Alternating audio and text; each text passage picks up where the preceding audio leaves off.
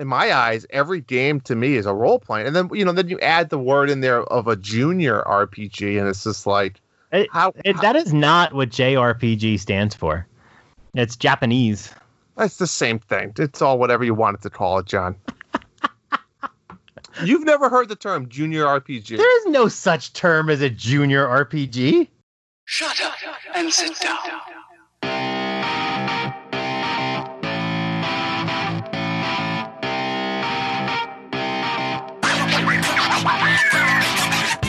What is going on, Dads? And welcome to episode 15 of the Dads at the Dark Show, recorded on Sunday, July 19th, 2020. We're your hosts, Drew and John. And thank you for joining us tonight for some Nintendo and that 8-bit booty. John, you know, I have to start off by saying your son Sebastian did a fabulous job the other day replacing me. You know, I almost felt that I didn't need to come back. And then I said, no, I need to fucking come back. I'll miss you guys. I miss you. But I am so happy. I'm sad I missed that because I love Mayhem, right? Mayhem is our baby, and I love it so much, and I love being part of it. But what's been going on over in the Rockies lately over there? I was gonna say when I uploaded the episode, Jesse asked me if he needed to put the explicit tag on it again, and I was like, nope, not this time. We didn't have Drew. Well, I mean, I broke that in 10 seconds in.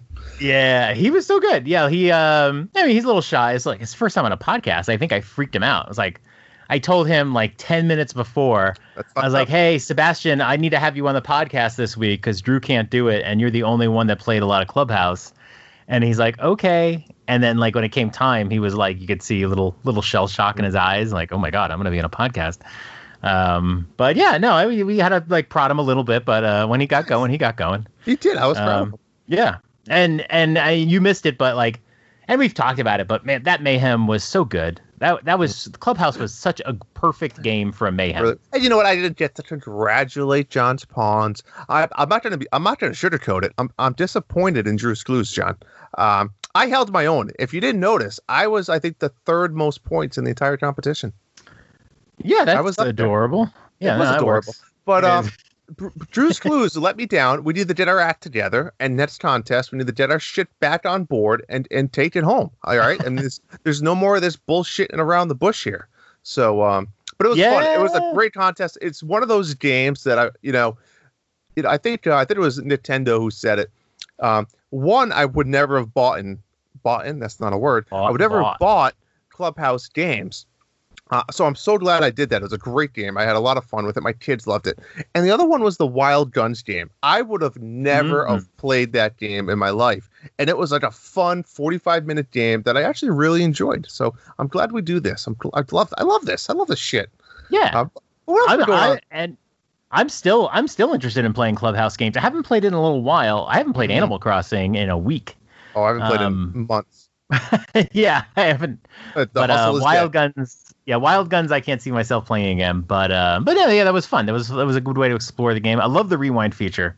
Really lets you kind of explore the game without getting frustrated. I mean, look, it takes the challenge out of the game. That game would have been way harder without rewind. Agreed. But at the same time, I would have lost a couple times in level 1 and just closed the game out and said, forget it. I'm not doing this. So it's good for that sort of thing. I'm doing pretty good. We got a. You know, there's not a lot of Nintendo releases that we know about, but we got Paper Mario, finally. Yeah, we'll talk all about that. I have a feeling you've been cheating a little bit on the old Nintendo. On the what? On Nintendo. What do you mean cheating? I don't cheat. You cheat with ad spots all the time. Don't play dumb. Oh, you mean like the side piece? The side piece. Yeah. The 128-bit booty. I have some story. This episode we are promoting the What Have You Been Playing to its own segment. So it's kind of graduating. It's doing not like a full graduation, but like, you know, when kids go from like kindergarten to first grade or whatever, like that little kind of graduation. So well, you know, 30 weeks in. I mean, we're 30 weeks in, John. That's a long time. We'll tease a little Paper Mario. We'll tease a little side piece action. I like that. But something that came up a little bit after our last episode that I wanted to talk about is Limited Run. I don't know if you saw this, but Limited Run did their, I don't know, we're going to call it like the E3 presentation. There was no E3, obviously, but we're kind of seeing these presentations like, you know, Devolver Digital and whatever, as this is their E3. And Limited Run has, in the last couple of years, been one of my more, I really look forward to their presentations at E3 to see what's coming out. I'm a big physical buyer. There was a moment, a 6-month moment, where I was buying everything that I could from LRG. So if they were releasing a Switch game physically, I'm like, I'll buy that. I stopped doing that, though. I'm happy that you got through that issue, because that's a problem. You got through that. And with the shipping and everything, those things get expensive, and you're getting some kind of crap game you didn't care about. So, but I was really excited by this one. I think it was something like 43 announcements they made. They were wild and woolly. Only a handful of those, maybe five. Wild and woolly, huh? Wild and woolly? Did they bought in that too? Are you not insulting my accent? Well, hey, I can't talk because of all the people I make up words probably all the time. Yes. No, but they had like really good announcements, and only like 5 of their games. Look, when did they start making Switch games? It was like 2.5 years ago or something, because it took a while after the Switch came out, and they finally announced it. I think their first one was Thimbleweed Park, which was awesome, because it's one of my favorite games. I got the box set and everything. Is that... Did I play that? Is that like Monkey Island? I'm thinking of something else. It's like one of those point-and-click games. I did play that. So good. Such great writing. It was cool. That was the first game that Limited Run made a physical copy for. And now, 3 years later, there was like 43 announcements, and I would say at most about 5 of them were PS4 only. Every other one was exclusive to Switch or Switch and PS4. For some reason, they don't do Xbox. I'm not sure why. They don't do Xbox One games physically. But man, everything coming on the Switch, it's insanity. So where's Golf Story 2, John? Did they do that? Sports Story. Yeah, Limited Run did do that one. Oh, that's right. When's that coming out? I don't know. Everything's so weirdly delayed. But I mean, there's going to be a physical copy from Limited Run if that happens. So that's for sure. But they did announce a bunch of really popular games. I can run through the highlights. I got like a half dozen of these. But to me, the biggest announcement was Bug Fables. And you kind of said pre-show that you weren't aware what Bug Fables is. Interestingly enough, I think you've heard of this. This is the game that's supposed to be a lot like Paper Mario. A little look up here. Yeah, it's basically capturing like 1,000-year door kind of Paper Mario. Everybody who plays it always has great things to say about it. I have never heard someone say it's not a good game. It's just lacking Mario, and it's not going to have the production quality of the Paper Mario games. But I haven't played it. I have thought about playing it, and as soon as they announced it, I was like, well, I'm buying that. Now, is there a release date there? So I don't remember what the release date is. That should be pretty soon, though. That's fine. Because that game exists. I mean, it's out. So correct. Yeah. I wanted to get it physically because I know my wife would be interested in playing it. I'm interested in playing it, and I would assume one of my kids would. So yeah. I didn't want to get it digital. So that's it for sure. They announced Towerfall, which is one of my favorite party games. 6-player. It's the guy who made Celeste. It was an Ouya exclusive, and I own it digitally, but I'm a big fan. So Towerfall's cool. They announced Super Meat Boy Forever, which is fun because that game hasn't come out yet, and we're dying to know when it will. But they did the Super Meat Boy release LRG. So so when that game comes out, so I was going to buy that day one, but now I'm just going to get it physically day one, so I don't know how long it'll take. But wait, Bug Fables is out now. The game is out now. Digitally, yes. Digitally, yeah. Gotcha. Just wanted to be sure. Another game that's out now that I have been waiting 6 months to get this on sale, and it's never gone on sale. Return of the Obra Dinn. It's actually the same developer that made Papers, Please. which isn't on Switch. But yeah, this game is supposed to be really cool. It's a little detective game. It's not a long game, and I've been waiting to get it on sale. It's never gone on sale. Now they announced it physical, so I'm buying it there. Mm-hmm. Katana Zero, which I didn't like. I don't think I played that while we did this podcast, but Katana Zero came out the same day as Cuphead, if you remember. Mm-hmm. And I was excited for both. Mm, and I never quite got to Katana Zero for a while because I played Cuphead first. And yeah, Katana Zero wasn't quite as good as I had hoped. So I don't know. But a lot of people are excited about that one. Curse of the Moon 2 is the Bloodstained... It is the 8-bit version of Bloodstained. Mm-hmm. That's not the most fair way to describe it, but that game's really good. If you love the original Castlevania games, you'd love Curse of the Moon. Yeah. It's really one of the best indie titles right now. And Curse of the Moon 2 is out digitally, and it's coming out physically. In fact, LRG did a collector's edition of it when it came out, when the first game came out. So definitely looking for that one. And then Castlevania Collection, which was super crazy. Yeah. Konami is a big developer, and usually indies that work with LRG. So, yeah, Castlevania. I mean, that's a pretty good collection. I never did get it, but I think the big highlight on that collection is Bloodlines, which was the Genesis exclusive. And I've never played that game. I've heard it's really good.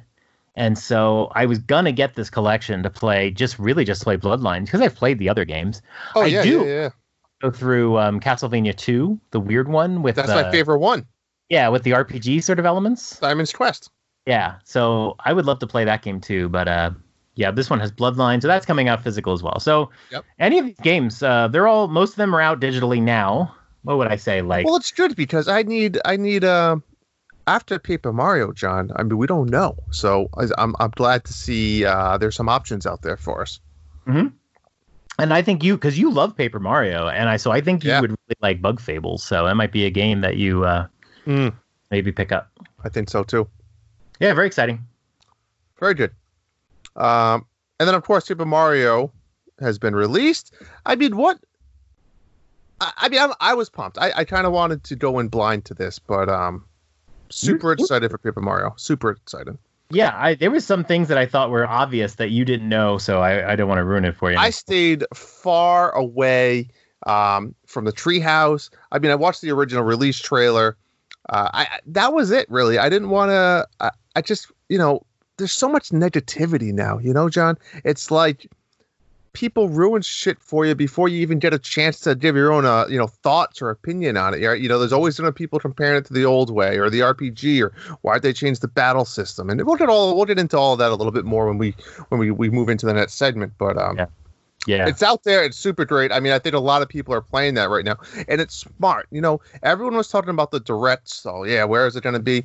I mean, I personally think Nintendo would have been stupid to have a Direct before Paper Mario came out, because they want people to buy Paper Mario. If you had a Direct last week that says, hey, August 1st, we're having some new games, or we have a shadow drop of this new indie game today, you're just telling people, hey, you don't need to go out and buy Paper Mario because there's a new game coming for you, and just, wait a week. So I never thought Nintendo was going to do one before this. They're going to push the crap out of this game. But They have done that in the past, where they want to, before the game comes out, they want to show you some new mechanics, or maybe show you a new boss or something to get you newly excited. Because I think what happens is they announce these games, and then they kind of settle into your system, and you're like, oh, Paper Mario. Now suddenly Paper Mario isn't new, even though there's 30 hours of game that you haven't seen. But it's yes, I know about it. And even though we only heard about this game barely a month ago, it's still Paper Mario. We know about Paper Mario. It feels like we've known about Paper Mario for a year. But if you do another Direct and you show maybe some new sequence or some new mechanics or whatever, it kind of energizes people, and they go, oh, okay, cool. That's coming out in a few days. I'm going to pre-order right now, But I think I'm talking more about a Direct that shows other games. Future games, that people are on the fence about Paper Mario. You're going to push all those people, on the wrong side of the fence now, not to buy it. Yeah, I don't know. I mean, what, like another game's coming out in 3 months, and you're gonna be like, I'm not gonna buy it. No, but what if they did a shadow drop, or they have a game coming out in August? People might say, oh, I'll wait. I'm gonna save my $60. I'd rather buy that game. Yeah. Nah, I mean, they've done it in the past. Yeah, I don't know. I'm a little surprised. Do you think we're gonna get a direct this week, possibly? I don't know. I'm not one to speculate on that shit. And the only thing that I will say is I look into, you know, the numbers, right? I'm a Justin's business guy all day long, as being a stockholder myself, but I think that they do need to give some answers. I truly do. So I think there has to be something this week only for that reason. And that is strictly my reason why. Yeah, I mean, every day that goes by right now, we know of no Nintendo releases, which is weird. I'll tell you what, if they don't have a direct, I'm going to be nervous for my stock portfolio. Don't be one of those guys. Hey, Nintendo has made me a lot of money. I bought over 100 shares when it was down at $10. And as you know, it's like at $55. So I made a good chunk of money off of our baby. But still, like, the system is still selling off the shelves and all that jazz. Oh, you can't find it. It's still not there. You can't find them anywhere. Part of me doesn't matter. Like, if hypothetically 2020 was like, let's say there was no more Nintendo games that came out this year, and we know Bravely Default is coming, but it's like a Square Enix game. But even if no games came out, I would be like, you know what? I'm willing to accept that if it just means 2021 and maybe 2022 are just bigger explosions. It's like, okay, you know, this year, you know, keep yourselves busy, take care of your backlogs, play some third-party games, whatever. I mean, it's not like there's nothing to play. But yeah, you got to think. I mean, you got to think. I don't like to speculate either. I used to. I don't like to speculate. I've gotten really tired of it. All these people with these hot rumors, and this person leaked this and they got it right last time. But yeah, this is the first week where the game is released now, and Nintendo, you know, got to start telling us what's next, what's coming, you know. So well, they're not telling, like I said, they didn't tell their stockholders. I truly believe that. Anywho, speaking of Paper Mario, John, we talked about a little bit earlier, you and Sebastian. Monthly Mayhem is upon us, and we know the two games, right? We know that we're going to be playing Paper Mario, or we're going to play Donkey Kong Country. And the beauty about this month is that each games are equal. Typically, if you play the old retro game, you don't have a chance at winning the $15 grand prize. That's not the case this month, John. You can play either game, and all of the money is up for grabs. That's just the beauty of it. And the best part about this is that you just still play the game. You're playing these games anyway, so play them, which means I want to see a ton of people submit their damn entries this month. Just submit one even this week just to show us that you're playing. I want to see how many people we're going to get, and then we can continue to post them throughout. So let's get the trash talking going. Let's talk a little bit of hints and tips and tricks in the Discord channel, and have a lot of fun with that. Now, I know you guys are still asking us, well, how the hell do I get points, or how do I win? By the time you're listening to this, there's a good chance the scorecard is going to be out. So today is Sunday. The plan is that either Monday, maybe Tuesday, but probably Monday, we're going to get that scorecard out there to learn how to score points for Monthly Mayhem this month. So super excited, because this is just a relax. Last month was a very competitive, high score base. This one is just going to be go play the game and just have some fun. And I think that's the beauty of Mayhem. We try to mix that up, but yeah, we definitely do. We like that. Like, it was so competitive, and we did the last Mayhem with Clubhouse was like a month and a half or something. Yeah, what did we do before that? I can't remember, but like some of them have gone longer than a month, and this one was definitely a long battle. And, you know, it's nice. It's almost like taking a month off. A lot of people are going to play Paper Mario. But Donkey Kong Country is an old favorite. So how many do you think more people are going to play Paper Mario or Donkey Kong Country? Oh, man, that's a tough one, because I think that, I mean, everybody, I'm going to say 95% of the people have Donkey Kong Country. Well, so right. I don't know who's going to. I think it's going to be a very close 50-50 split. Yeah. Yeah, normally I would say they're going to play the new Nintendo game, but yeah. I mean, there's going to be people that aren't interested in Paper Mario, and Donkey Kong Country is a legendary game in the Nintendo pantheon. So I played it a little bit today, and it's fun. Yeah, how's the graphics holding up? I mean, I haven't played that game in a long time. You know, I have thrown it in when I had my real Super Nintendo hooked up, and I was like, wow, this game aged really badly. Mm. So I thought I was going to have the same opinion. But I don't know. I kicked it off on the Switch Online. Obviously, the resolution's a lot lower for the TV screen and everything. Mm-hmm. But the platforming held up. It, like, I was like, no lag or anything like that? Oh, yeah. No. But, like, I mean, it really holds well. It's very fun and playable. The thing that I noticed was in games like this, they're kind of collectathons. Mm. And I love platformers, but I love platformers where you have to, like, not only beat the stage, but you have to, and I'll come back to this later, but you not only beat the stage, but then you have to, like, find all the Kong letters, like in Donkey Kong Country, and find all the collectibles. And so you might play a level 4 or 5 times over and over and over again to perfect it. And this game kind of has that. It has, you know, the Kong letters, and I'm not sure that these ostrich statues, I don't remember that in the game, but they're there. But the thing about it is it doesn't have, like, a stat screen showing you your individual percentages, where you have the Kong letters and all that. I need to explore it a little bit more. But, like, you know, a lot of the Mario games, like, the flag will turn a certain color. Like, remember 3D World? Oh, yeah. If you had to get through the level, you had to get on top of the flagpole, you had to do the level with all 6 characters, and you had to find the 3 big coins. So, like, you would go through a level over and over again trying to do different things, and that was represented on the map. You'd see the flagpoles. If they hit the flagpole, they'd turn certain colors if you got all the 3 coins, like that sort of thing. Yeah. So this game is older. It doesn't really have that. I mean, it's just the saving is... It only saves when you get to Candy's store. It's kind of weird and a little bit clunky. And obviously, the newer Donkey Kong is going to save constantly, like Tropical Freeze and all that. So it's aged a little bit there for sure. But I mean, it's fun to play. It's smooth platforming. It's not as heavy as the Tropical Freeze. I'm trying to remember the game before. It was like Donkey Kong Country Returns, where Donkey Kong feels heavier now when you move with him. There's more momentum for a large monkey. And in this one, you move pretty quickly. There, it's like Mario mechanics. So well, the beauty is you can rewind, right, John? You can rewind. You can totally rewind if you need to. In some ways, I think it might be a little easier to do everything. You know, try to get 101%, but that's okay. Whatever you want to play. Got to pick one, though. That's right. Can't do both. Got to pick one. Hey, Drew. Something happened that hasn't happened in a long time this week. I run a little group called the Denver Amiibo Hunters.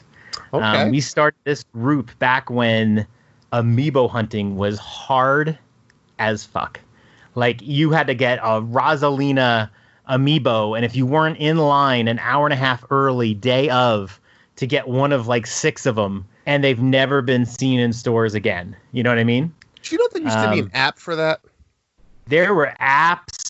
People were using those online stock trackers. I had some friends, we would, like, trade. Like, if we were at a store and they ran out of, like, a rare one, you would just buy, and you saw another rare one, you just buy the other one, and you'd no doubt find somebody who couldn't find that one. And one of my good friends, Dylan, I met because I think I had a Robin that I traded. Oh, I think I had a Silver Mario or one. It was like a Silver Mario or a Robin that I traded for, like, Splatoon Boy. So, those were hard to find for a while. Yeah. Now, and I mean, you can't find them in stores either. They have, like, a small selection of them, but I mean, of the over 100 of the amiibos, most of them you can't find in stores anywhere. But they announced the first 2 DLC fighters are coming October 2nd. Joker and Hero, and they both look hot. They are nice sculpts. Have they come to the point, and again, that they're just novelties, right?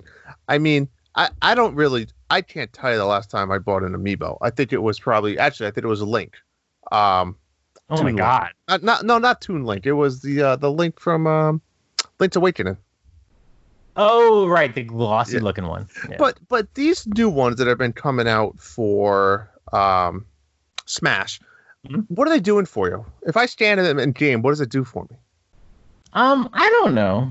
So I mean, my point is that people aren't buying them anymore for game participation or to use them. They're buying them to put on their shelf.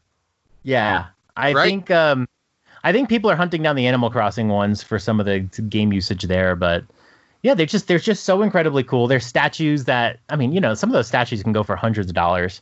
No, these are big statues, not amiibo. Yes. So these are like a nice, colorful statue. The newer ones, they've raised the price on them. I think they're like $16 now, but they're much more detailed. They're the difference between the original amiibo and the amiibos now. I mean, they're like night and day. I mean, they're so cool. And the Joker one looks so good. The Hero one looks good. I mean, I can't wait for the Min Min amiibo. Are you going to get that one? The Min Min amiibo. Which one is that? Min Min from Arms. Oh, no, I don't play Arms. But remember the goblin from Diablo? That was a good one. Yes. That was one of my favorites. We would both use it. Remember, we would use it because we only use them once a day. It had a good use. Yeah. The little extra dungeon it unlocked. The once-a-day treasure dungeon.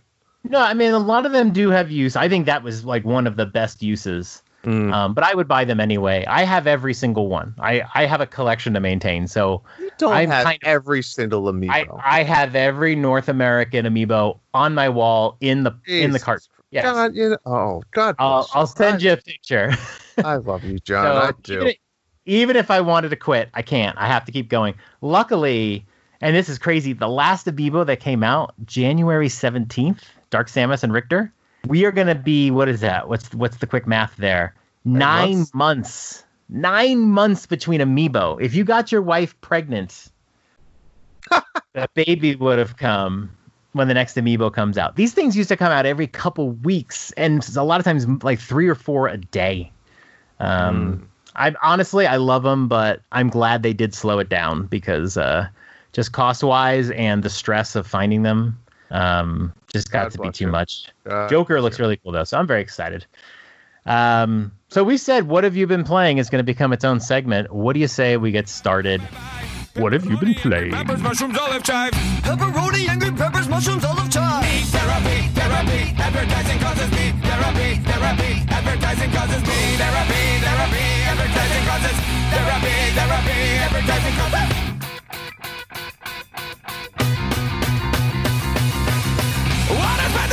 All right, John, what have we been playing? I mean, I know you probably have a long laundry list because that's what you do. You play games and you finish them.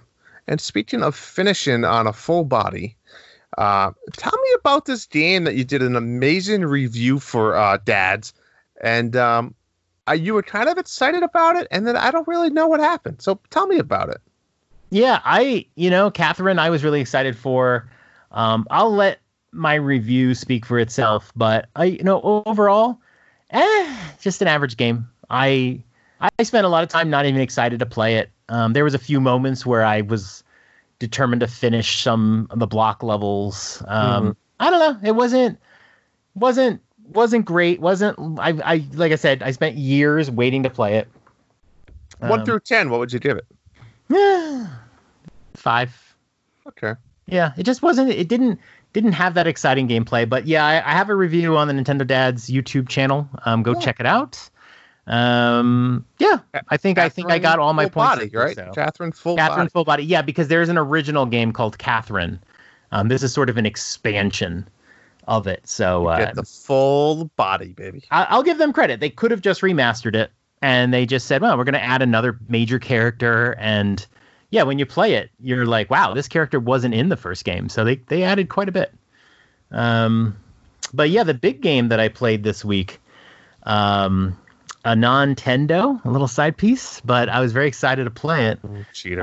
The Last of Us remastered on PS4. And I did want to talk about this a little bit. I know it's a Nintendo show. Really quick, what's the remaster? I'm not a PS. I don't cheat. I'm a non-cheater. The Last of Us remastered. Is that just a game? I've heard of it. I know what it is. I didn't know. I thought it was a new game though. Well, let me tell you, The Last of Us. No. Don't get this confused with the sequel. The Last of Us came out on the PS3 like 7 years ago.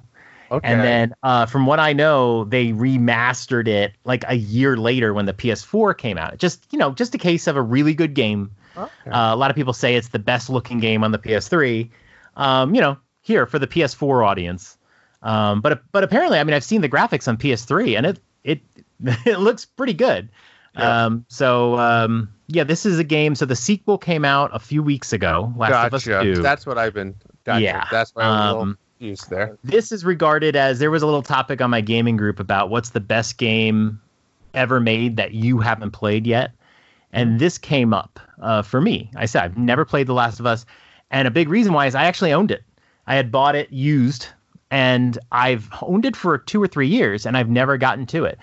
So yeah, so I started this one up, and it's very much in the style of like the Tomb Raider games, the Uncharted games. I'd have to say mostly Uncharted, because this is Naughty Dog, it's the same people that made Uncharted, and yeah, it follows a story of a character named Joel.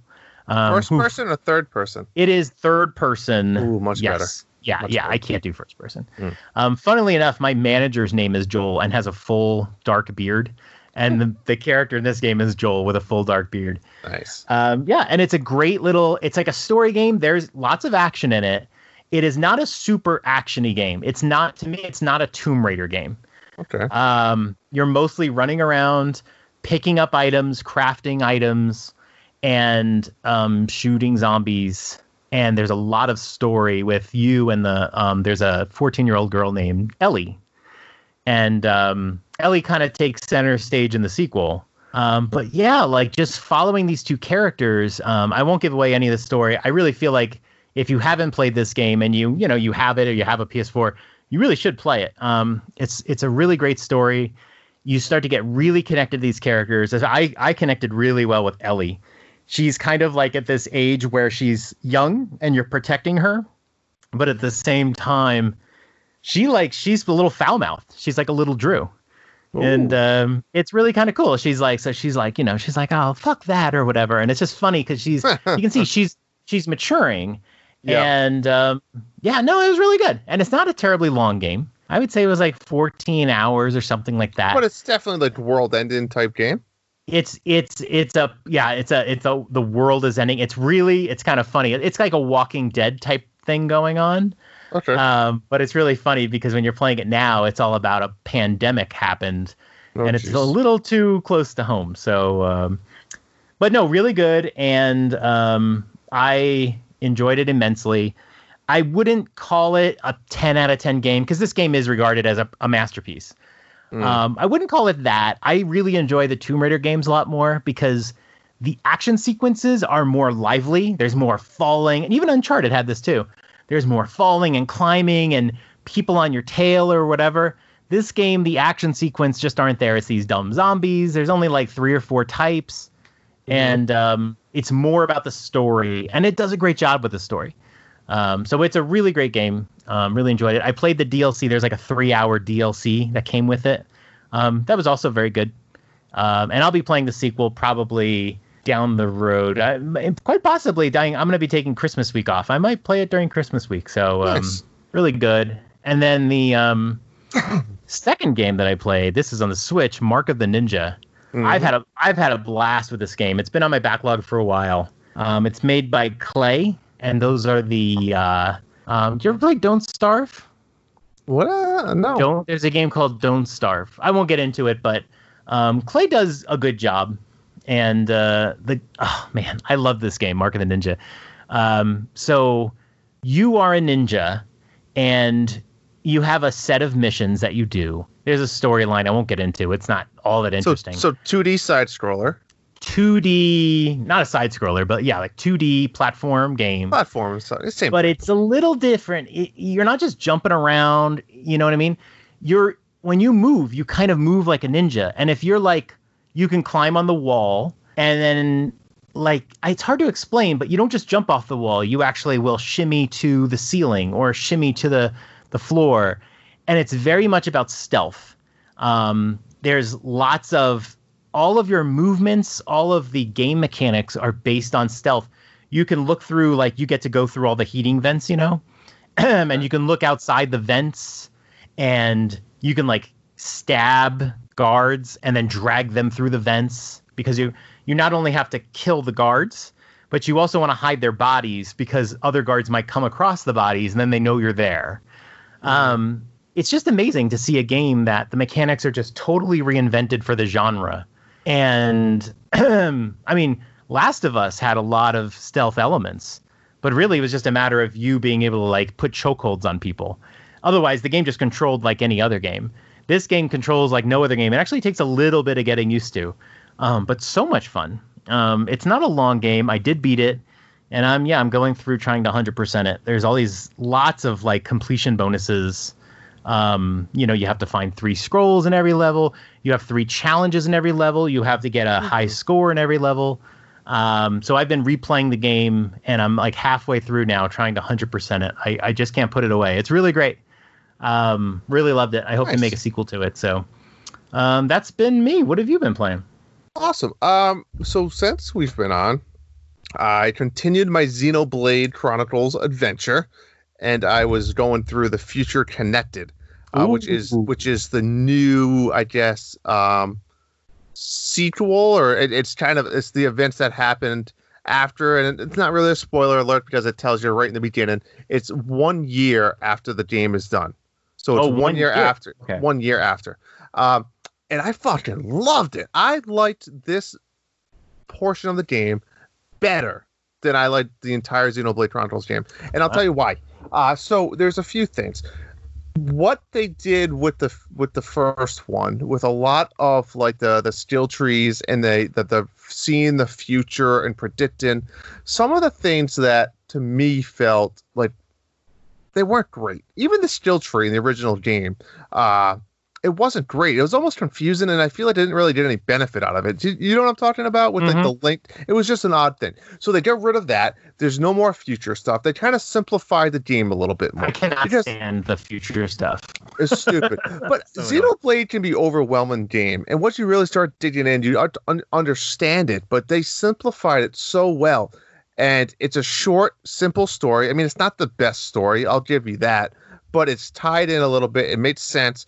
But what really, really made me love the game so much was by far the just the world. So just like in the world of Xenoblade, it was almost too massive, and you had zero reason to explore, right? You had some side quests to explore. This game, you had a reason to explore, and I explored every single nook and cranny in the entire map.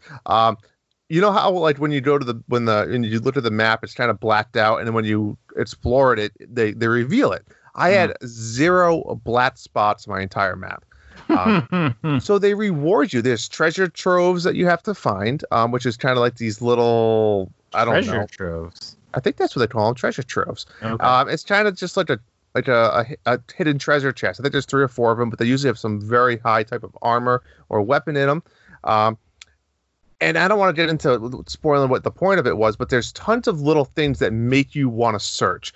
And we're going to talk about graphics in a little bit, but this is the type of graphics that I love. I don't need over-the-top type graphics, but there was times, you know, this type of game has the night and day, you know, sunrise, sunset schedule. So there was times at the nighttime, I literally just like controller up into space and looked around because they have so much little details. And then even in the daytime, it's one of those games, you know, sometimes you play these games like that have this cycle and you either hate the daytime or you hate the nighttime. This is like the perfect balance of like, I enjoy both. So it's like a nice little change up. You know, the enemies kind of change a little bit. The glowing of the enemies change. The scenery changes, like the reflection of the moon. It's the stars. It's just such a cool, well-done game. And I think of it being only really, I think I spent maybe 15 to 17 hours. I'd have to look. It's just that perfect game knowing where you know there's an end. Where sometimes those massive 50-plus hour games, it's like, yes, it's almost to the point where when you feel repeatable, and Xenoblade does feel repeatable, especially with the, you know, the fight and combat system sometimes. You lose your interest, and there's a certain point in every game that's long like that. You're sometimes like, you know, I just kind of wish it was over. And Witcher, I didn't really feel that way, right? Witcher wasn't like, because the repeatability was gone. Well, that's a different reason. I finished. I mean, I finished on Triss. That was the point of the game for me, and I did that. But there was never a time in The Witcher where I was like, I'm getting tired of it. It was just, I think the game came out, I needed to move on. But this was just the perfect game. You know the insight. So by far, awesome game. If you played the first one and you have this, I really strongly recommend giving it a go. I think if you wanted to just play straight through it, it's like 12 hours ish. So if you really want to explore everything, I think I spent, like I said, 15. But what I've been playing since Friday, I think I put 8 hours in, maybe 7 so far. Paper Mario, the Origami King. Super excited for this game. I needed this. I needed a nice good Mario or a new Nintendo game in me. And man, am I loving it? It's yeah, they're doing a great job. There's so many things to collect, which is great, perfect for mayhem. But you were a fan of Color Splash, right? I loved Color Splash. So Paper Mario Origami King is Color Splash. It's the same exact mechanics, besides one major change. They got rid of the worst part of Color Splash, which was the card system.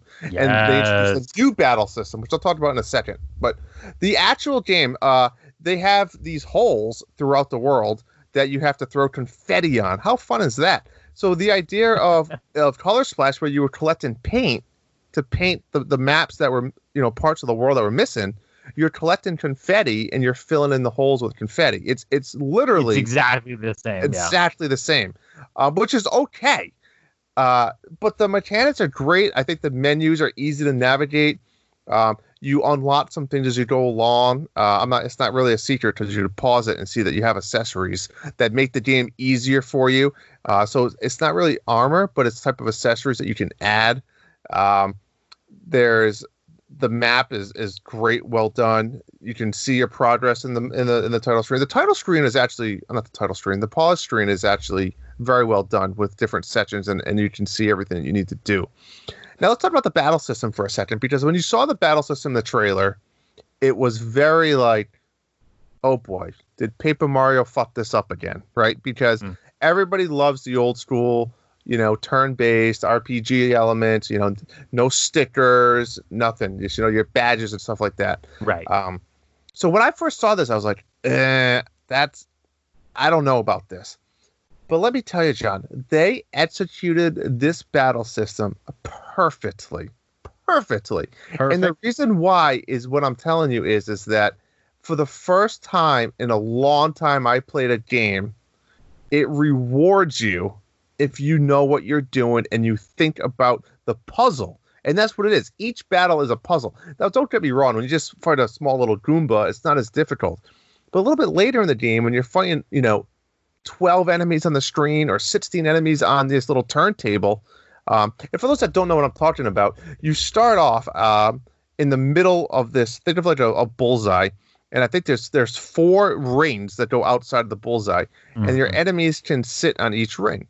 And then if you think about it like a clock, there's probably 10 numbers, right? Almost. So there's 10 spots around that circle that the enemy could go on, as well as 4 different rings. And depending on each turn, you get to move the rings around. So you can rotate them, clockwise or counterclockwise. And you can also move them closer to the center of the bullseye or away from the bullseye. And it's a puzzle to solve these enemies that you want to line them up in a row or next to each other, so you can maximize the damage. And if you solve the puzzle every time you start a battle, it's solvable. And what I mean by that is you can always line them up to perfection. And if you do that, you do 1.5 times your damage. And it really gets your head thinking. There's times like my head hurt, like looking at the screen, I'm like, oh my God, how am I going to solve this? So the beauty of it is, if you can't solve it, it's okay. You just take more turns to kill the guys. And you might take some damage. But if you solve that little puzzle, you could almost defeat all the enemies without them attacking. And the boss battles, they add this new element, which makes it even cooler and a little more complicated. But again, it's a rewarding system, which I think they really nailed, where I feel like, great, if I solve that little puzzle before I start that battle, I get, little one-up bonus there. But if I don't, it's going to hurt me. I think it's perfect. It's not as fun, don't get me wrong, as the turn-based, right? It's just a different type of strategy.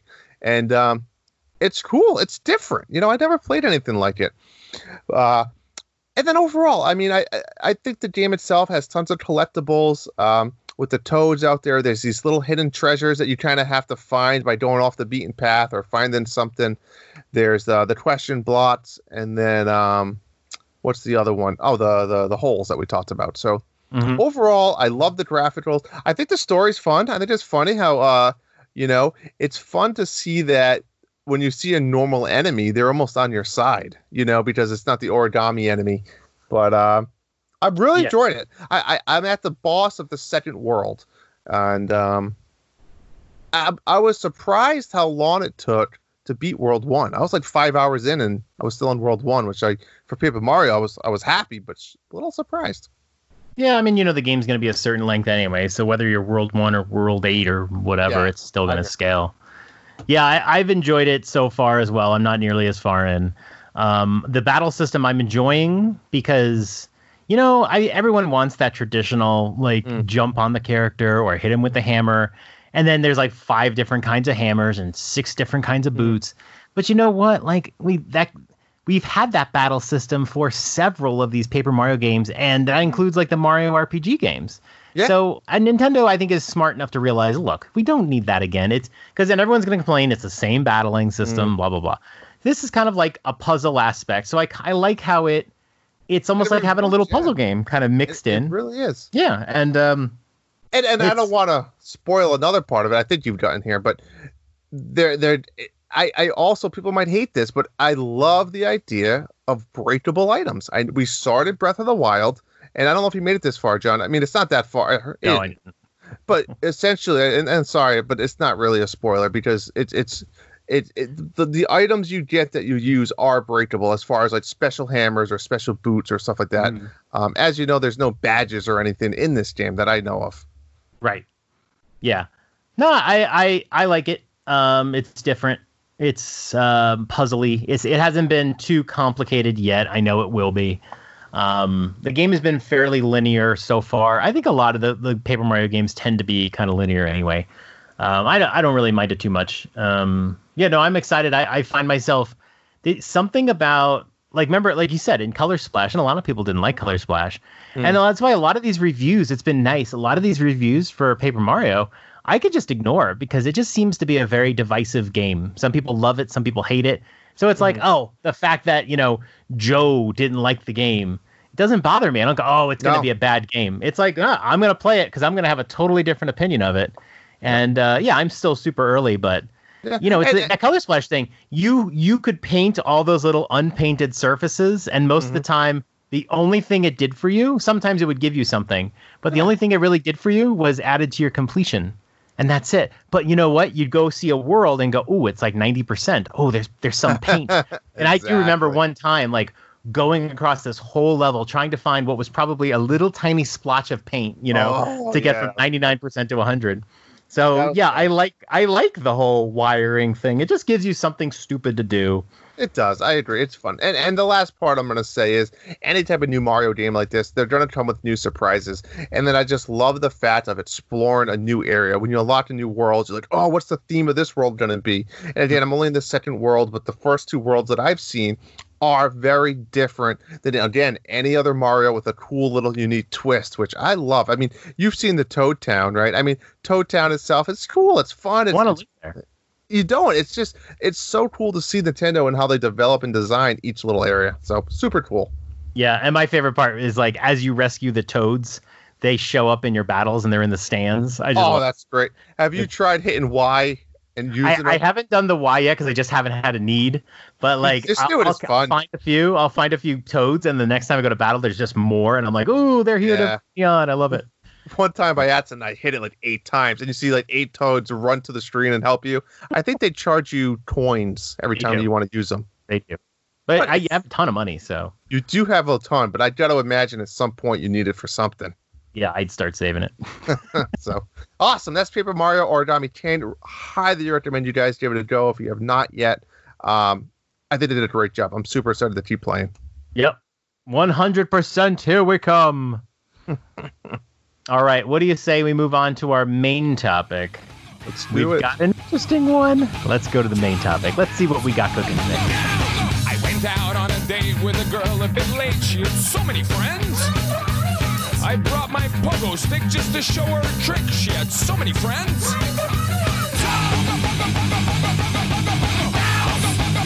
All right, Drew. I want to talk about graphics this week. Look, sure.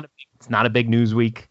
We were kind of hoping to talk about it direct. But when we don't have anything really to talk about it, we have our own topics. And I want to talk about graphics. And here is why I want to talk about graphics. As you know, about a month ago, I bought an Xbox One. Cheated. Exactly. I bought it simply because the Cyberpunk edition, I just couldn't resist it. Okay, I didn't buy an Xbox One because I wanted to play this game or that game or the other thing. John, can I ask you a quick question on that? If this hot chick came out and had these massive tits with big cleavage, you wouldn't just go to her. You have a wife. You're married. You're committed. So you cheated. But it's a game. It's okay. It's good. I let her play. Yeah, she can play with us. So here's the thing. So I've been playing some Xbox games, and one of the games that I played, one of the first real games I played after I played through Rhyme, was a game called Nier Automata. Okay. The platinum game thing. Right. And I will say this, I actually quit playing Nier Automata. I don't quit very often. I just wasn't having fun. But this isn't a review about Nier Automata. I'm playing my Xbox on a 1080p screen, right? I have the most powerful console on the market, the Xbox One X, okay? Mm-hmm. And by all objective reasons, Nier Automata is a pretty game. It's got good graphics, right? But here's the thing. I realized while I was playing it, and there's these long sequences where you're just running around, and I'm like looking at the scenery going, wow, a Switch game doesn't look like this. Look at the scenery. Look at there's no pop in. Look at all the explosions going on and everything. No pine. And I'm going, you know what? It doesn't excite me. Like, I'm not like sitting here in awe of this beautiful game. And then after I went through Nier, I played, I told you before, The Last of Us. And Last of Us is one of the most graphically incredible games of a generation. Okay, it still holds up. It's still one of the best games looking that you're going to see. And at no time did I look at them and go, oh my gosh, this game's breathtaking. This game's amazing. The graphics are incredible. And it really occurred to me, like, we say it a lot about, recent consoles, that the gap in graphics between one gen to the next gen is getting smaller and smaller. Mm-hmm. It's really true. It's not something that you just say because you're a Nintendo fan and graphics be damned. The graphics just don't affect me like they did when I was a kid. I'm just not in awe. There's nothing that I have played in recent years that I was just like, wow, like this is incredible. I mean, there are certainly games that I'll go, this game is really pretty. I mean, like when I played Astral Chain, I was like, wow, this game's really pretty. Breath of the Wild. There's certainly that, but it just doesn't hit me like it used to. And I want to know, what do you think about graphics? And when's the last time a game has really just hit you, just from a purely graphical point of view, just really made you just breathless? Do they affect you? Like, you're a younger man. Do they affect you or not affect you the way I'm describing? You're right. So sure, being younger, I feel like it should, but it does not affect me. Don't get me wrong. I just talked about Xenoblade, 20 minutes ago, about pausing for a minute and just looking up at the sky. I am a huge guy as far as environment, exploring the world. So I think that goes for two things. When it comes to that style, I don't want the N64 blots, but it doesn't bother me too much. I think that the graphics can help the game be a little bit smoother, but at the same time, it would never stop me from playing a game. I mean, John, you're talking to the guy that fucking completed Pine, okay? I mean, there's nothing that's going to stop me from playing a game. That game I didn't even enjoy. That was just a mission at that point. I remember before you played that game, I looked at it and said, God, like, so I'm not a big graphics guy. I love my Nintendo.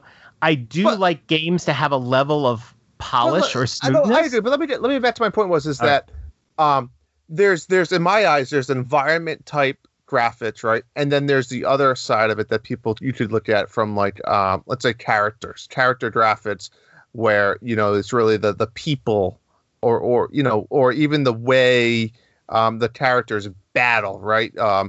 I am 100% more focused on the environment more than anything, you know. And I don't even mind, like, I actually prefer our cartoonish type look. So like the Zeldas of the world, right? Mm-hmm. Stuff like that. Like I mean, maybe it's because I've always played Nintendo, but I don't know. It feels weird. You see some of these newer games, almost like you're playing a movie.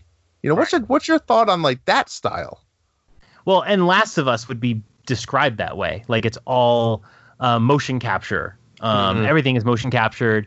Even when they're talking, their mouths are syncing and all that jazz. And I've never been a super fan of it. I'm not against it.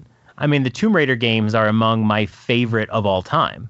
But I'm always looking for gameplay. And a game like Last of Us really should have blown me away just because of the rugged mm-hmm. realism. And it didn't. But I enjoyed the gameplay. Like I said, I enjoyed the story. And maybe the story comes across a lot better that because of the realism. Because if you think about the story of Xenoblade, I like the story overall of Xenoblade. Yeah. But dialogue to dialogue, like when the characters are talking to one another, the story doesn't connect. It's so complicated, and characters just have this unnatural style because you know they don't film it the same way.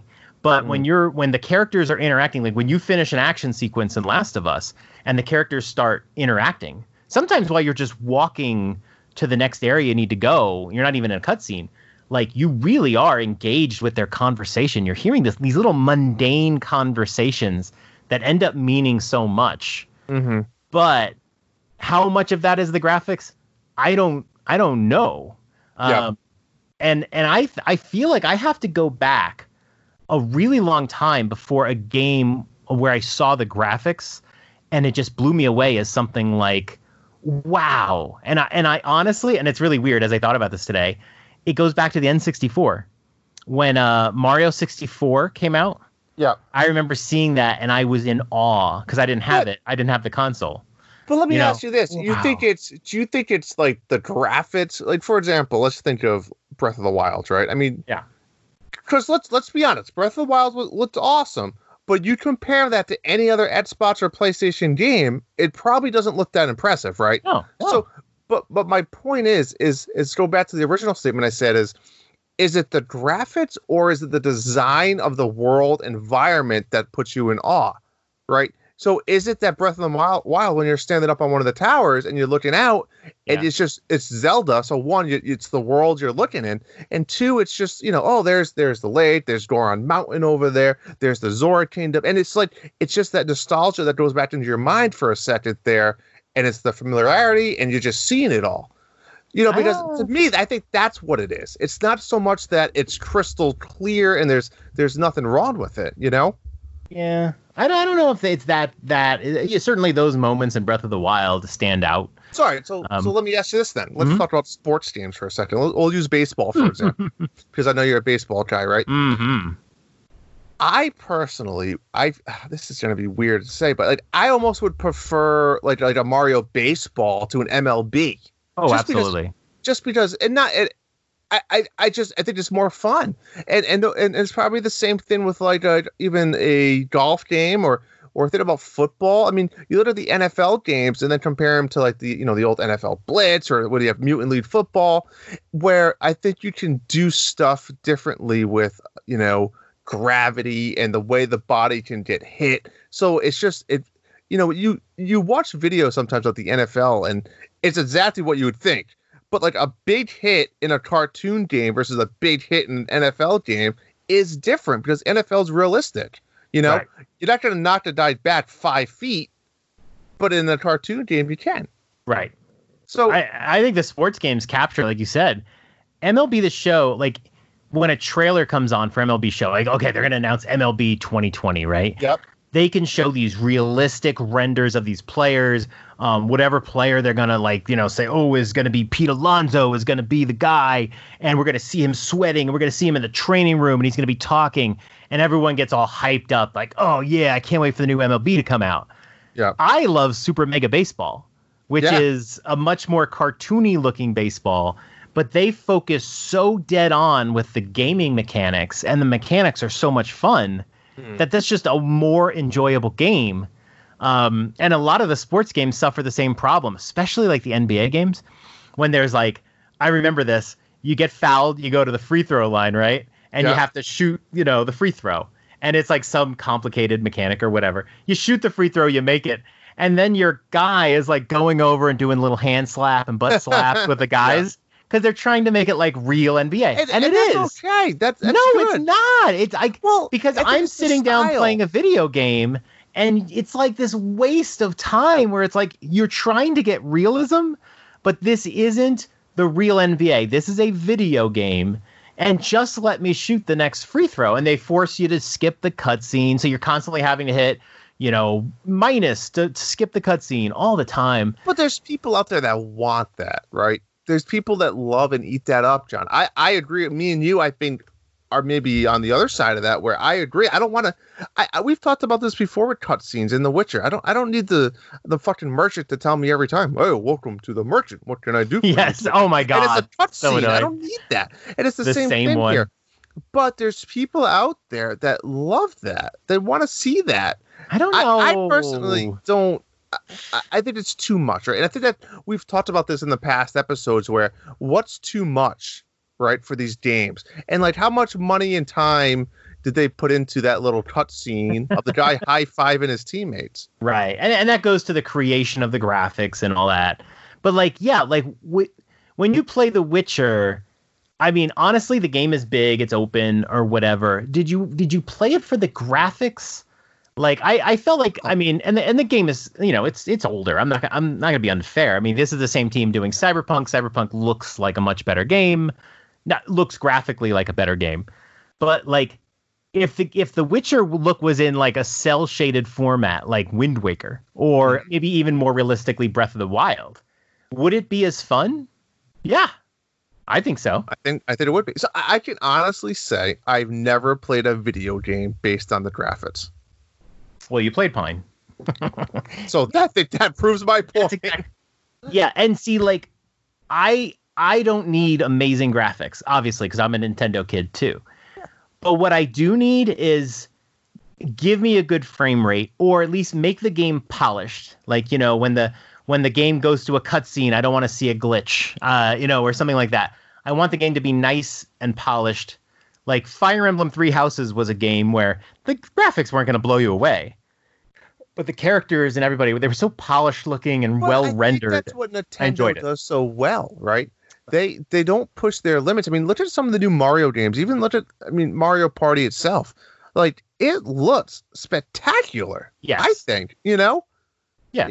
You know, so all of those, I mean, they're vibrant, they're crisp, they're smooth.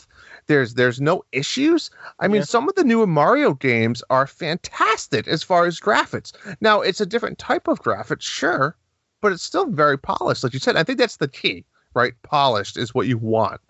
Maybe not necessarily, you know, 1080, but or whatever the hell's after that nowadays. I don't know. But it's not. It's fine as long as it's polished, you know? Right. Yeah, it's definitely something I think it works really well for trailers. It works for hype levels. And I'm sure there's people out there that will appreciate a game for its realistic graphics. I see it on Twitter all the time. A lot of the people I follow, they'll post, you know, you see screenshots from Final Fantasy VII, you see pictures from Last of Us 2, and it's like, "Wow, look at this. Look at it." So, and I'm looking at it going, "Okay, yeah, that's well rendered, but you know, what's the game like? I don't care. Like, I'm not looking at that graphic going, I need to play that game." So that's a good example. And that's actually what I wanted to just bring up. Let's talk about a game that me and you both love very dear to our heart, Diablo. So Blizzard itself is unique and they're in a league of their own, right? We get that.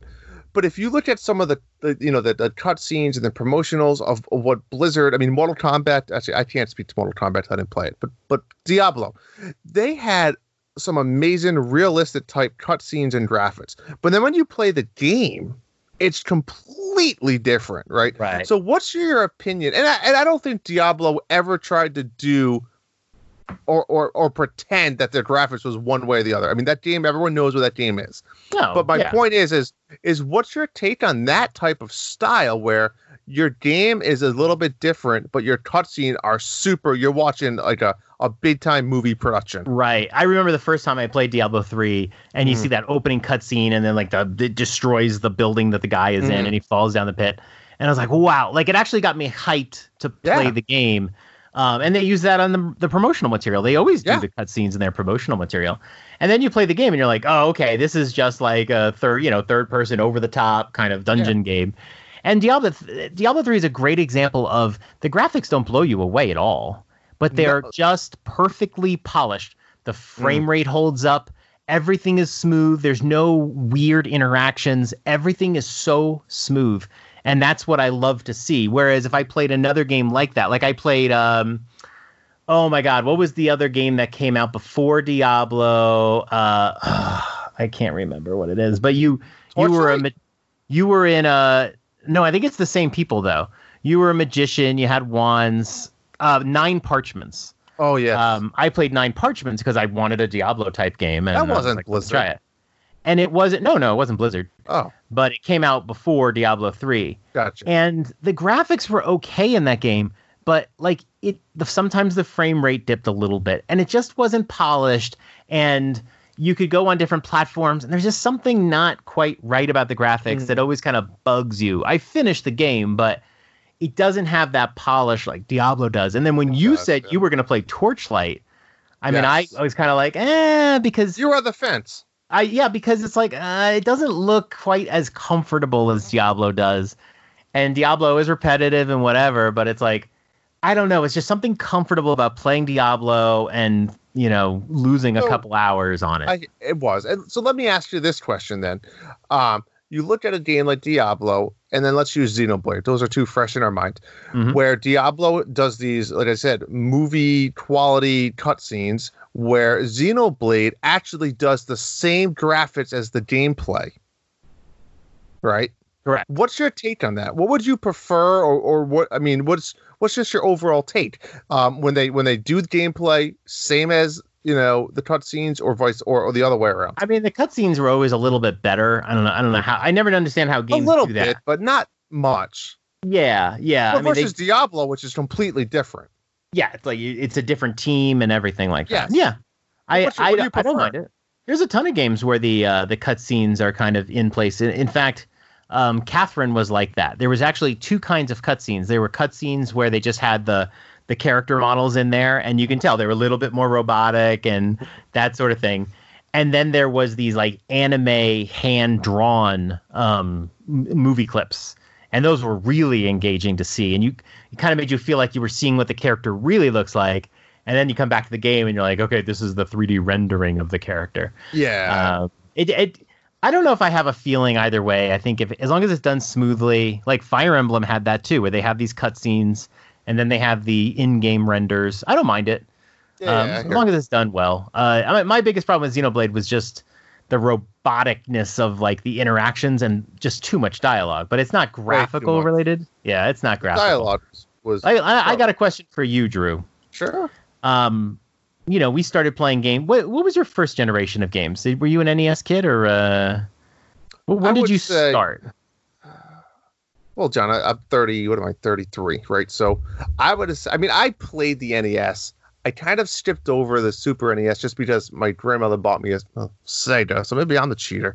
But I would say either I have a lot of memories of the NES and the Sega, but I think like the real hard, like hours, in the mom's basement with my friends was probably the N64 and then into GameCube. So the N64. So now we've seen like...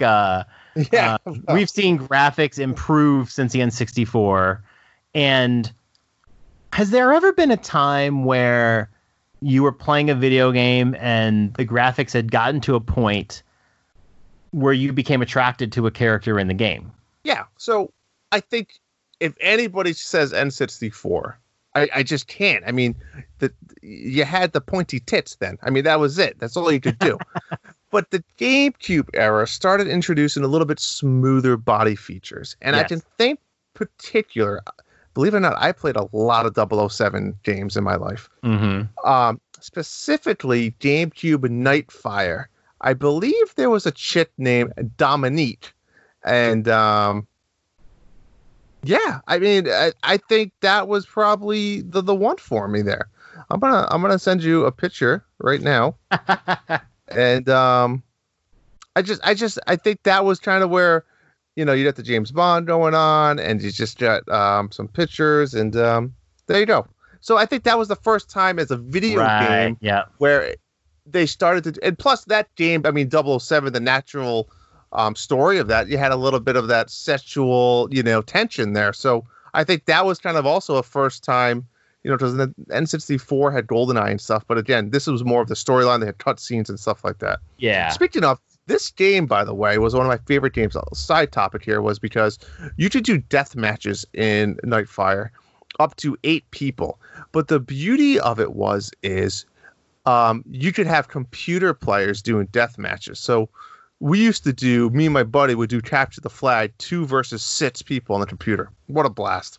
Anywho, what about you? What was your first I've never had like a gaming hottie really, but like yeah, like I think it took a long time for that to occur. And then like characters like Bayonetta and the Wii U were just like whoa, like look at this character, you know. And I'm big on female characters. Like I love my female characters. I usually make them with like crazy hair or whatever.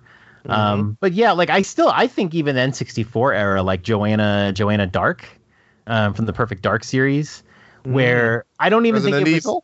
I don't think it was like no the Perfect. No, Dark. No, but I'm saying her too. Yeah, no, I got you. Yeah, where the games started to be, it wasn't so much the character models because, like you said, they're very polygons like all over the place. Oh yeah. But it was just that they were becoming these like core central female characters. Whereas like when it's a character in the game, it has a different feel than if it's your character, and you become more attached to them. But yeah, I mean, games like you played The Witcher, and you have these female characters are in the game, and you're like, I want to bang them. I want to see what it looks like. I want to see what like she looks like naked, you know. And I didn't really play many of the Rockstar games that sort of like started a lot of that. But yeah, even like in the middle of The Witcher, I was like, I want to see what she looks like naked. I'm gonna do all her side missions or whatever. And then you get this little thrill of like, yeah, she's naked, and it's like, this is a video game character, and I'm playing a video game. This is sad and pathetic, but you know, like that's a game that does have graphics that can do it.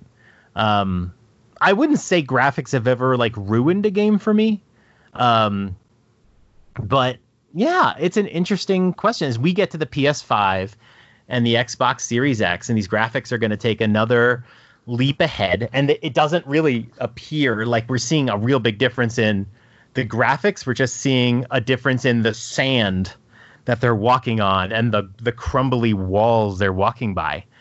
I'm curious if other people are going to have the same experience where it just doesn't matter anymore.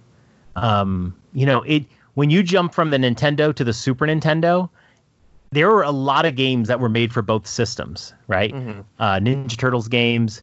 One of my favorites, Smash TV. That was a game that is on both, and multiple times I would buy the NES version like now thinking, oh, I love this game, and then you get it and you go, this doesn't seem right, and then you realize, oh no, I played this on the Super Nintendo. That's when the graphics really had a noticeable impact. I just don't think the next generation of systems is going to have that noticeable impact. The game, yes, the graphics will technically be better and grittier and realistic and whatever, but I don't think your brain is going to pick up on it at all. It's going to go, okay, yeah, that sand looks sandier. That water looks waterier, right? But, okay, but I'm still playing a game, and I'm still looking for the best game experience to have. And at what point does it not matter? At which point is it too much? I mean, let's be honest. We play games to sometimes escape the world and reality, right? So you know, it's a different thing to sit on your couch and you're not watching a movie. You're playing a video game. And to me, like we talked about, sometimes that cartoonish type look, or that's cell shaded, or the hand drawn artsy style, or the 16-bit, whatever it might be, is I think that's a video game, and that always will be a video game in my eyes. And maybe that's because I got the Nintendo blinders on, and I know that there's a far chance we'll never get to that other side of it. But I don't know if I want that other side of it. You know, like we said, I don't. I mean, keep it there for the people that want it or need it. But I don't need it. I don't need it, John. You know. Yeah. Last question for you before we move on. If you were playing Pine on a console that rendered, like, I don't know what the problems with Pine were, like a lot of pop-in, bad frame rate, the graphics look a little muddy. But gameplay, if you were playing that, let's say you were playing that on an Xbox, and there was no pop-in, and the graphics are all looked way better, and the frame rate was like 60 frames a second. Mm-hmm. Do you think you would have enjoyed that game more? Certainly not less, but do you think you would have enjoyed it more? No, I don't think it would have made a huge difference for me, to be honest. I mean, I guess it's hard to say. I mean, of course, if it was a crisper, cleaner world to explore, I'm sure I would have enjoyed it. But I mean, the gameplay was so unique and different that I think it is what it is. I don't think it would have made me like or hate the game anymore. I truly don't. Interesting. Doesn't okay. that, I mean, let's be honest, John, if it truly affected me, I would have not have put 25 hours into that game. Right? I mean, that's the fact. Shocked. All right. Well, we got a few listener questions, really interesting ones this week. So let's answer them.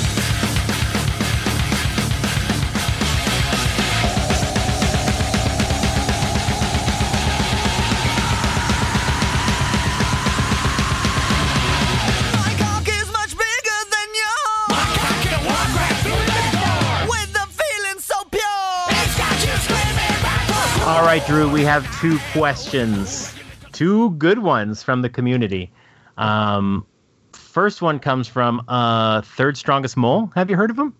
Oh, big fan of Sam. He's my third favorite. Since it's come up before regarding Metroidvania, what game genres do you think need better names? I always thought adventure game was entirely non-descriptive. Aren't most games about adventures? Yes, Mole, they are. I agree with you on that one. Yeah, funnily enough, I think Metroidvania is weird, because I think a lot of, like, when you think of Metroidvania, you think of, you get to, like, you get blocked and then you have to go find an item and then you can get past that item. Like, isn't that like Legend of Zelda? Like, Legend of Zelda is all about that. Right? Yeah, I 100% agree. Metroidvania has always been kind of a weird one for me, and it's almost like I instantly think of like space, also spookiness, like it almost I don't know why it always draws me Metroid to the genre. Castlevania. Yeah, it is, and it almost draws me to that, right, which is weird because it's not necessarily just that genre, right?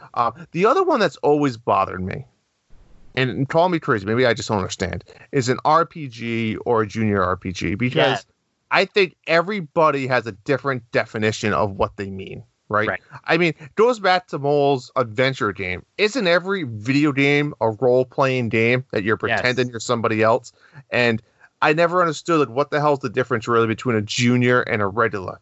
I mean, I get some people consider RPGs are where you can update stats, or you can kind of merge your character to go down one path or the other, or different professions or things like that, but in my eyes, every game to me is a role playing, and then then you add the word in there of a junior RPG, and it's just like how that is not what JRPG stands for. It's Japanese.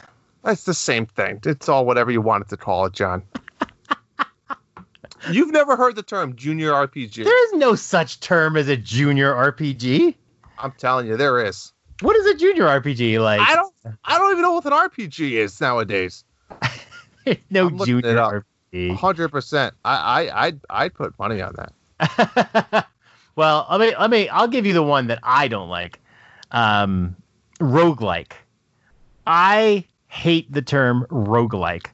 When I say to you, Drew, what is the main feature of a roguelike, right? If I say this game is a roguelike, what's the first things that come to your mind?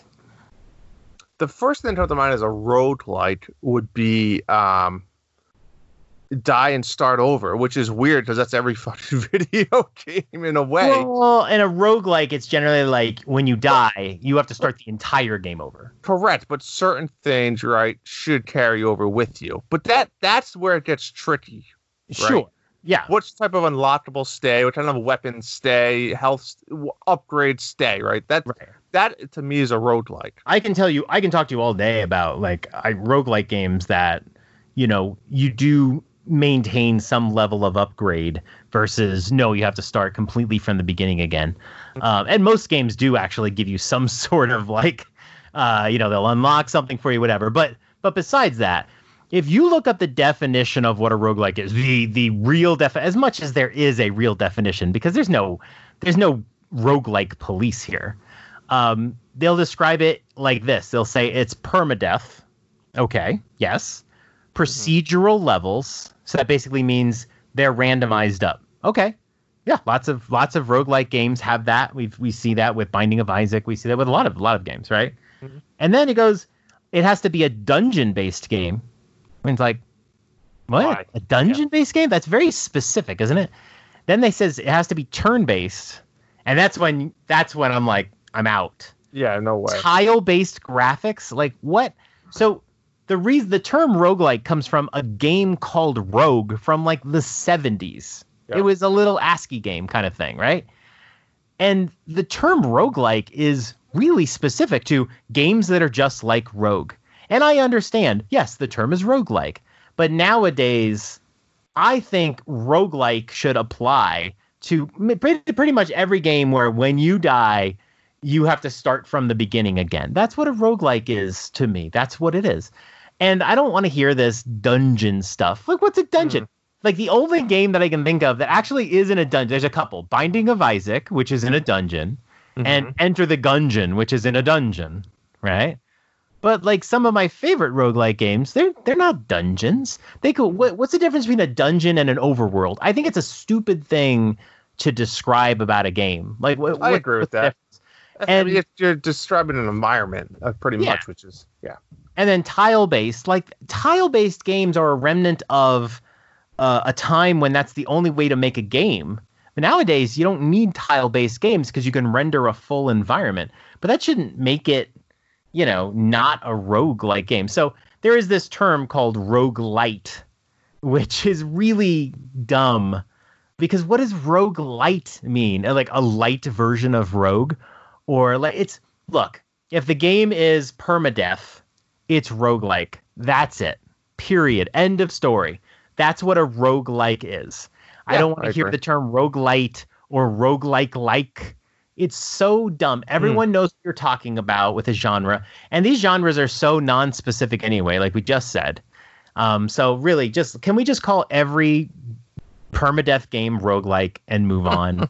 I mean, Into the Breach is a roguelike. Yes, that one actually has turn-based play. And tile-based, right? And it's tile-based. Oh, but it's not in a dungeon. It's that's one of the dumbest things I've ever seen. So I hear. I mean, it's a great question. I think it could be a whole topic almost, but I agree. I think it's funny with the adventure game and the RPGs and roguelike, all this. It's merging out of what. Stuff's developing is changing, right? It's constantly changing. So. Well, a genre is supposed to help you understand what the kind of game is. But yeah, it's they don't take them too specifically. Yeah, agreed. Just don't. All right, what's our next question we got here, John? Next question. What? Okay, so here, I lost myself here. What if the Wii U had the same launch year lineup that the Switch did as far as game releases? Do you think that would have had the same impact that it did with the Switch or not? Or what if the Wii U gamepad had the ability to be portable like the Switch? This comes from DatFast. There is a second part to this question, but let's just stop there for now. Yep. Thank you, DatFast, for the question. I'll take a stab at this one. Sure. For a while, when I had the Wii U, I regarded it as my favorite console of all time. I look back at that now and I go, no, I'm insane. Like, it's not near my favorite console. I love the Wii U, don't get me wrong. And if not for all of the ports we've seen from the Wii U to the Switch, mm-hmm. I would say that Wii U has this fantastic library of games you have to go play, right? If none of those games were ported away from it. But the Wii U had some really serious flaws, and I don't know if a Breath of the Wild and Mario Odyssey is that where, like, we're thinking when we say the first year game, like Breath of the Wild. Flaw? What's the flaw? Here's the flaw. When you get a console and you open the box for the first time, we all remember that feeling of, oh, look at this. It's in the plastic. You pull the little plastic off. The thing about the Wii U was that, I mean, even before that, when they introduced the thing, we didn't even know if it was a new console or not. We thought it was like maybe a Wii like accessory or something like that.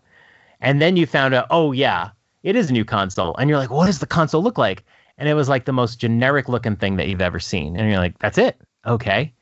And then it comes out. And when you take it out of the box the first time, it already feels old. And at that time, we already had an iPad. I think we had an iPad too. I'd have to look that up. But we already had iPads, and they were like really thin and sleek, and the screens looked great even at the time. And then you pull out a Wii U gamepad, and it's this little screen, and the screen looked like shit. You know what I mean? No, I don't. I don't. I am the complete opposite of how you feel. Huh? I think the Wii U, and why it wasn't successful, is a totally different story. I don't know. I'd have to do some research. I'm not going to just spit out, But I'd have to look at what else was out at the time and all this stuff. To me, and I think we'll get to his follow-up answers after this, would be, for me personally, not maybe as the market, it was a huge success. The Wii U made me play video games completely different. It took me from, I would say, a mediocre time spent playing video games at that point in my life to an avid, to a way out there. I played so many hours of video games. Let me say something here that's going to shock you. To me, the Wii U, and besides graphically, there's no difference in my eyes from the Wii U to the Switch. I do not take the Switch on the road. I play the Switch on my couch 90% of my time. I played the Wii U on my couch 90% of the time. There was no difference. So there was never once in my life that I said, I wish the Wii U could come with me in the car. The Wii U did exactly what I needed as a gamer. It let me play on the couch while someone else could watch TV. Right. It did exactly. In fact, the Wii U did more than the Switch does, where when I wanted to play Zelda on the TV, I could do it, and I didn't have to friggin' push pause to change stuff. I could simply use the touchscreen in my hands. It actually was more options than the Switch. It actually did more than the Switch does in my eyes. So for me, you don't understand, someone that doesn't take it on the go or in the car or to work or anything like that, it actually had more features for me. It had Netflix. So, but from the point of view of the question, to be fair now, the Wii U was a dud, right? It sold 14 million units. Last I checked, the Switch has sold 59 million units. It was a dud, but I think he brings up a valid point of why was it a dud? What was wrong with it? It was game changer in my eyes, right? Yeah. I 100% agree with you. I think you brought up some great points on the confusing part of the marketing aspect of what the Wii U did. It was a disaster. Very poor. Yeah. Very poor and very why would you name a successor of your console Wii U? I 100% agree with you. I'm not. I've never been sure that the name was the ending. I mean, we have Xbox 2, Xbox 3, PlayStation 2, PlayStation 3. Sure, Wii U is a little bit confusing. You don't know if it's a sequel or an accessory. But like I said, that screen was garbage. And I remember when the Wii U was out saying, I really wish they put out a new one with a much better screen. Because you could play a game on the gamepad. A lot of those games you could play on a gamepad. Like when Bayonetta 2 came out, it didn't have a gamepad component. It just had the same thing on the screen. Yep. So you could take it off the TV and play it on the gamepad, which I would do because, it wasn't kid friendly. Yeah. But man, watching it on the little gamepad screen, it was gross. And I was like, oh, I really want to play this on the TV. It looks so much nicer. What? And I'm playing this shitty pad. That shitty pad. And they never updated it. But one other thing. So I did some research because we want to talk about like what is the first year launch lineup. Now for Switch, we'd say Breath of the Wild, Splatoon 2, I'll say Arms. I'm just going to say Arms. Mario Odyssey, and then Xenoblade 2, right? Those were all first year. Okay. And if you want to go full first year, I'll throw Celeste in, but that's not what we're talking about. Okay, here we go. Now, I remember about the Wii U that a game would come out, you'd play through it, and you would wait months for the next Nintendo game to come out because that's just how it worked. Mm-hmm. They weren't so willing. There was no third-party support after the first year, and it was just a big, big wait until Color Splash came out, and then you played it. I went back to look at the Wii U launch titles. Now, there was actually a lot of games at launch. There were way more games at launch than there were on the Switch. Mm-hmm. And the exclusive ones were Tank, Nintendo Land, New Super Mario Brothers U, and Zombie U. Mm-hmm. Those are the new Nintendo exclusive titles.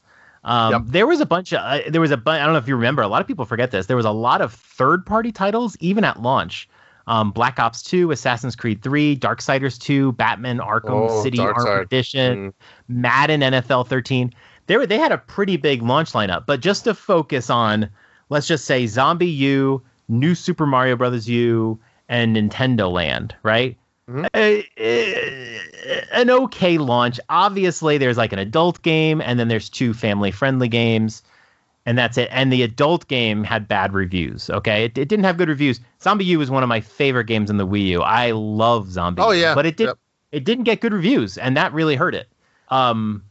Whereas you look at the Switch, very much less in terms of, like, launch titles. But they had, obviously, Breath of the Wild, right? That was, like... And that was really, like, the only game, unless you liked some other third-party games. It really had a very bad launch, except that it had one of the best games of all time at launch. But the thing with the Wii U is, check this out. This is crazy. After launch, and the launch was November 17th, I believe. It was near my birthday. Mm-hmm. November 17th, 2012. I always remember 2012. The next Nintendo game that came out, how many months do you think before the next Nintendo game came out? Oh. You will not believe it. 6 months. Close. 8 months. Wow. And you know what that was? It was New Super Luigi U, the expansion. And, you know, for the most part, not many people played that game. Then Game & Wario came out 3 days after that. So Game & Wario was really like the next game. And then it took another month and a half till Pikmin 3 came out. Right, better track record than we got right now on the Switch. Right, then we got a Wind Waker port, and then it was May of 2013 when Mario Kart came out. No, I think that's 2014. Mario Kart 8 did no new Zelda on the Wii U. There was no new Zelda on the Wii U. That's crazy, and, huh? And that was Breath of the Wild was supposed to come out, and then I think they sort of like decided to just wait until the Switch release because Breath of the Wild did come out on the Wii U, but I don't know if we want to count that as you can't really count as the Switch. Yeah. Correct. A new Zelda game did come out on the Wii U technically. But yeah, like you're talking about that thing launched and then didn't have any Nintendo game for 8 months. That is insanity. Like, any 8 month gap to me is insane, but you're talking about after launch, you just go dead silent for that long. I think that led to its death. I agree. Yeah. And the lack of third party support to fill that in, because you know we're getting less Nintendo releases now on the Switch. Not 8 months, but the third party games are like well, there's no Nintendo game coming out. Well, I think I'll go play CrossCode. I think I'll go play this game, that game, Catherine. There's so many games you can play. You don't even miss it. But, like, on the Wii U, remember, a game would come out. And then I remember Mario Kart, when that was coming out, it was like, okay, we're going to hit reset on this whole Wii U thing. Mario Kart's coming out. Yeah, and then that didn't do anything. No, you know what the problem was is I think the third-party support struggled, right? Because you have this new system with this new feature that no one has ever done before, right? This right. handheld pad. And I don't think they really knew what to do. And at the time, and what I hear is it was very difficult to develop for the Wii U. Very, very difficult. So what do you do? Because to utilize that feature correctly, you needed to develop a game that worked on the TV that had menu type options on the gamepad, which is a new development that they've never done before, right? So I think that hurt them a little bit, and then working with Nintendo, and I think Nintendo learned a lot from that and third-party support and made that transition with the Switch, right? That was one of their big pushes. Absolutely. So, yeah, if you're a third-party company and you're trying to decide, should I make a Wii U port? It's not just like, let's just get this running on the hardware. It becomes, oh my God, we have to make a whole new set of screens and kind of functionality for the gamepad. And then after a couple of years, everybody just quit on that, right? The games to me that I remember working the best on the gamepad were like Rayman Legends, Zombie U, but those were all made for the Wii U. They weren't like ported. Like I can't even think of a game off the top of my head that was ported to the Wii U that had gamepad functionality. It just didn't happen. And to answer Dadfest's question, you know, if the Wii U gamepad had the same ability as a Switch, if the Wii U gamepad had the same capability as a Switch, it would have been much more successful. No, I mean, no doubt. It's not going to be worse. I mean, if you take that Wii U gamepad in the car, that would have been huge, right? Because you're still playing games 720p. But at the same time, that's when the 3DS was in its prime, right? So, yeah, the 3DS wasn't playing games like Bayonetta 2 on it. No, they were playing other. I don't know. I don't know. 100%, it would have been better. I don't know if it would have been nearly its success. I mean, would it have sold 20? Maybe. But would it have sold 30? I don't think so. It would have sold over 20. I think it would have sold a little bit over 30. I don't know if it's not going to get to the Switch level. Because when you took the Switch out of the box, that felt like technology. That felt like something I think, cool. I mean, the Switch merged, right, what was so successful with the Wii and what was successful with the Wii U, right, the gamepad feature and the playing on the couch. That they merged the two, and, I mean, it's the perfect system. I don't know. I mean, I hate to always say I don't know how they get improved for this because Nintendo finds a way, but it is the ultimate system. I can't see them ever going away from a tablet type game controller. I just can't. Yeah. I think some new tech, cloud tech or something will come in and render it useless. I think they're going to stay in the kind of the tablet thing for now on. I think they always have to. Real quick, so this is the end of his question. Also, what do you think it would have taken for the Wii U to have been commercially successful? I think we kind of covered that. Yeah, with the development portion and stuff like that. Yeah, they needed to get third parties in. I think the two-screen thing was great, and that's what makes the Wii U so great. Games like Nintendo Land, Zombie U, Rayman, those games that really use that second screen were great. They were so much fun, and you'll never see it again. It'll never be replaced, and that's why Wii U is always a great system to hold on to. But it also scared third parties away like hell. So, and then you had to play on that shitty LCD screen because it really was bad. For him, he says it'll always be a success in his opinion. And me too. You know what? As I say all the time, this is all subjective, man.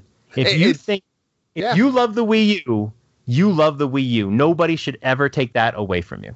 100% agree. Like I said, it changed the way I play video games and forever will.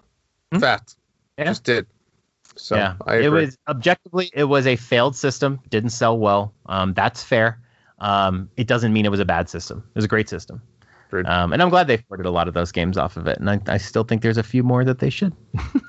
I think they may. All right. I think that's going to wrap us up, John. What do you say? Anything else? I think that wraps us up. The Wii U forever, I think, is what we're saying. And, yeah, we're gonna ban the roguelike and junior RPG. Hey, you know what? You never got back to me on that. What is it, junior RPG? I don't know. I honestly don't know. I probably might be wrong. I do. Like think you might be wrong, Drew? You think? You know what? We want to thank the Nintendo dads for letting us be part of their amazing family of podcasts. So thank you. And make sure you subscribe to Dad Death the Dart Show and all of your favorite podcast apps and feeds. And if you really want to head over to Nintendo Dads and join their Patreon for a little $1 a month, it will get you access to their Discord channel, where we have our Dads After Dark channel, which is the coolest place to hang out and submit questions to us and all that fun stuff. We use, we talk about Monthly Mayhem on there. It gets you access to Monthly Mayhem, all that good stuff. And big shout out to John for running our amazing Twitter page. He has some amazing comments and polls. 100 followers. We hit 100 followers this week. We hit 100. All you, not because of me. I haven't been tweeting out, but we want to thank that. So make sure you go over there. And that is at the letter N, Dads After Dark. And you can send questions as there as well. So before we say goodbye, John, what do we have happening over the next couple of weeks? Well, we're hoping for a Nintendo Direct or something similar. Those big rumors are for tomorrow. They always announce them in advance. If we get one tomorrow, it's going to be just like the mini. It's going to be a shadow drop. And I guarantee you, if we get another shadow drop Direct, the days of like the 2-3 day hype cycle are sadly going to be over. What if it's not a Direct, but it's the Twitter bombardment of games? You think they do that? Yeah, I mean, I just love the Directs. They're like little Christmases, and I'd be sad to see them go. I hear you. We'll see. Yeah. We should hear something in the next couple weeks. Nintendo needs to announce something, so we're all on the watch. But there's a couple of games of note coming out. This one I'm super excited for. This is tomorrow. Panzer Paladin. This was name dropped by someone on Nintendo voice chat, and he was just in love with it. He had seen it a couple years ago at a trade show, and I went to go look at it, and I just immediately fell in love. That's cool. It's very retro. Oh, it's so good. It does look cool. Very retro inspired, very like that kind of Mega Man. Hard to describe, but like a Mega Man X meets, I don't know. It's just, you have to look at it. Go look at a trailer if you haven't.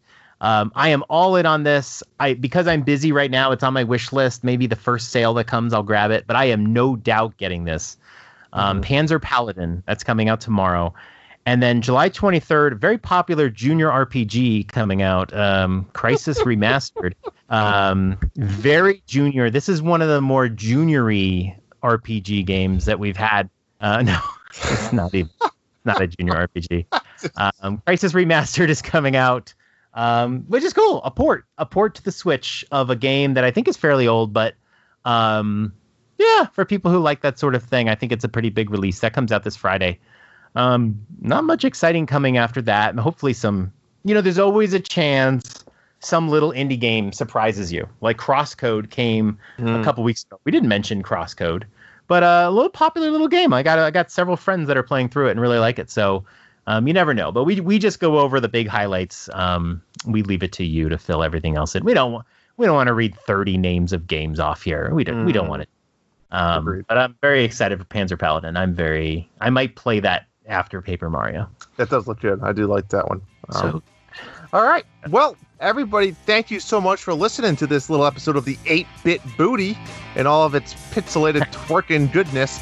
But thank you so much for listening to the Dads After Dark show. Good night, Dad. Junior RPG.